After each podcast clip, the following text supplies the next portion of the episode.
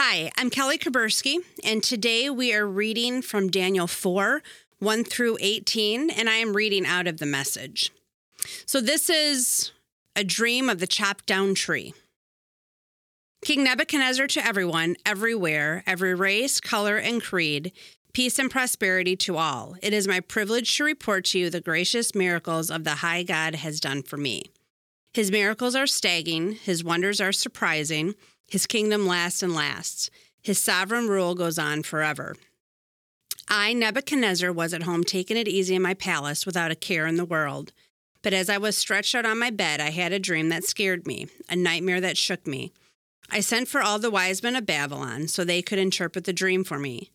When they were all assembled, magicians, enchanters, fortune tellers, witches, I told them the dream. None could tell me what it meant. And then Daniel came in. His Babylonian name is Belshazzar, named after my God, a man full of the divine Holy Spirit. I told him my dream. Belshazzar, I said, chief of the magicians, I know that you are a man full of the divine Holy Spirit, and there is no mystery you cannot solve. Listen to this dream that I had and interpret it for me. This is what I saw as I was stretched out on my bed. I saw a big towering tree at the center of the world. As I watched, the tree grew huge and strong. Its top reached the sky, and it could be seen from the four corners of the earth. Its leaves were beautiful, its fruit abundant, even food for everyone. Wild shelters, wild animals found shelters there. Birds nestled in its branches. Everything living was fed and sheltered by it. And this also is what I saw I was, as I was stretched out on my bed. I saw a holy watchman descend from heaven and call out Chop down the tree, lop off its branches, strip its leaves, and scatter its fruit.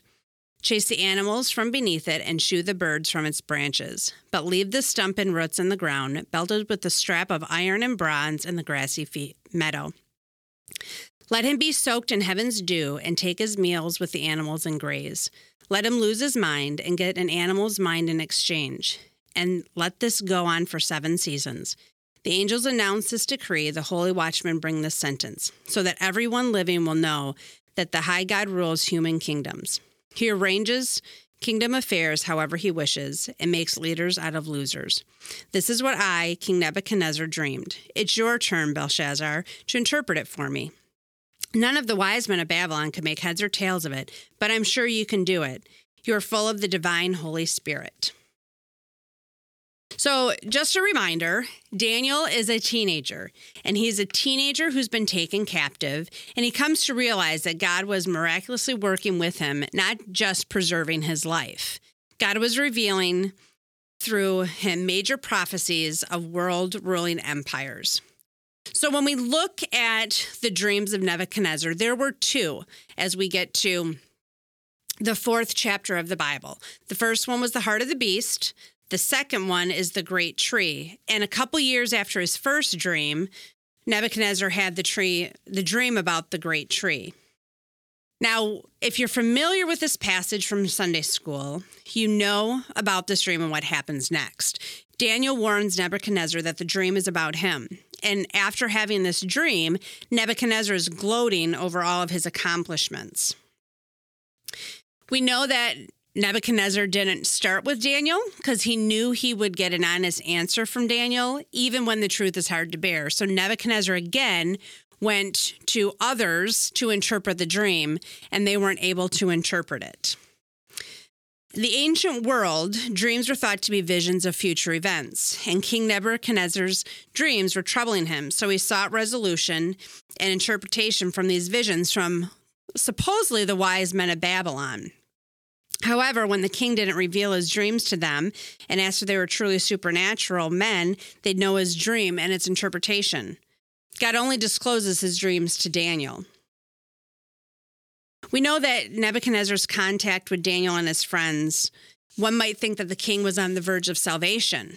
Yet, we know that contact with believers does not necessarily mean salvation. It has to be a heart change, not just who you surround yourself with.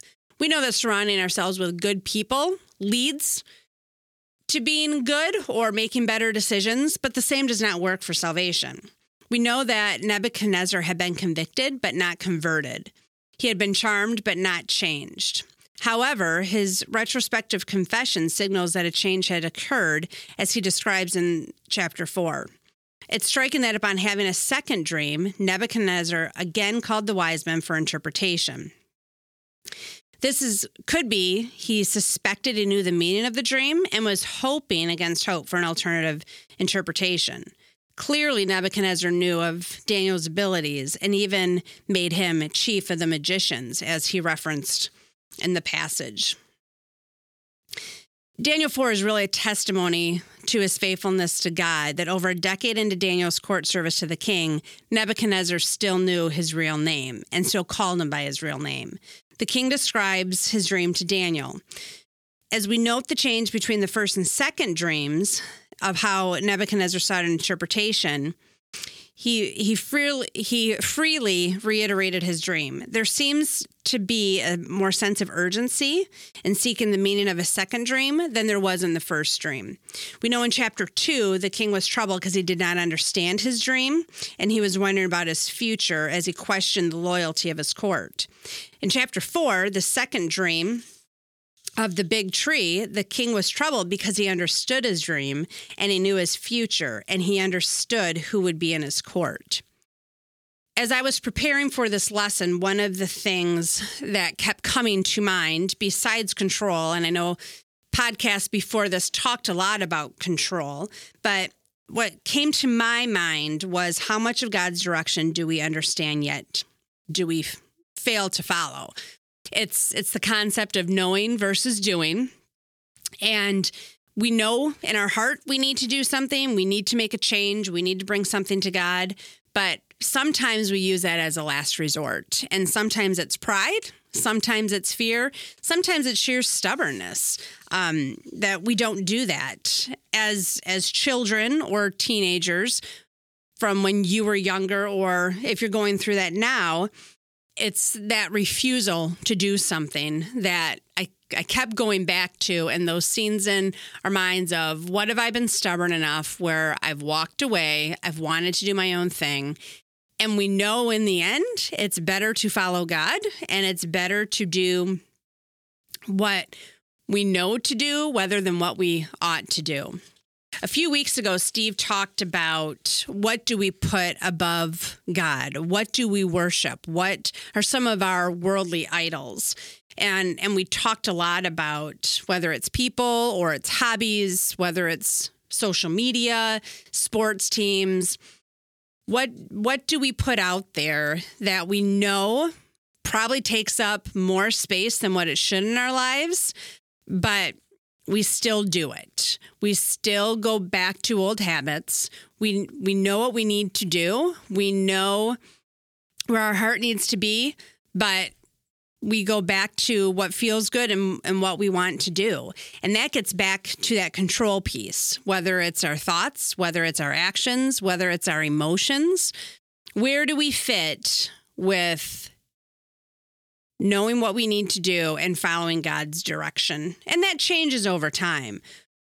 One other thing is I was going through this was who is your Daniel? When we focus on Daniel and when we look at Daniel, and Daniel really was the one to give an honest answer to Nebuchadnezzar, even when the truth was hard to bear. Who in your life is that person that you can go to where you get the honest answer and you move forward from that. Who is the one that God brings to you to bring glory to Him, to bring glory to your life? This person may change or evolve over time as relationships change, but who are those people in your life in your lives right now that bring you the honest truth and that you can go to for those conversations? So, my parting thought is Are you following God or just going through the emotions? Are you with people who bring out the best in you, who tell you like it is, whether or not you want to hear it, but you know at some point it is what you need to hear? Um, and you may not realize it at the time, but down the road you do. So, as we close out today, I'm going to pray and um, pray for our hearts and how God can use us to be more like Daniel. Dear God, we thank you for the book of Daniel, for using such a young man to be so wise and to bring us to a point where we know we may not want to hear what you're saying, but we know that it is for the best.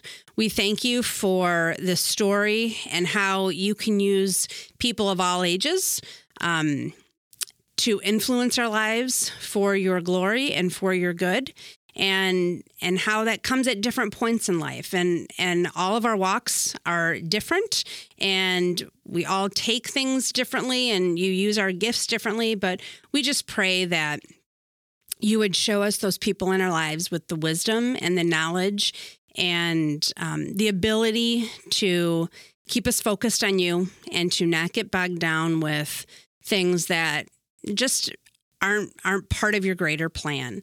Lord, we pray that um, you use this remaining book of Daniel and those that are going to also be doing podcasts and we just pray that there are different applications through different interpretations and different conversations with Daniel that are applicable to our lives. In your name we pray. Amen.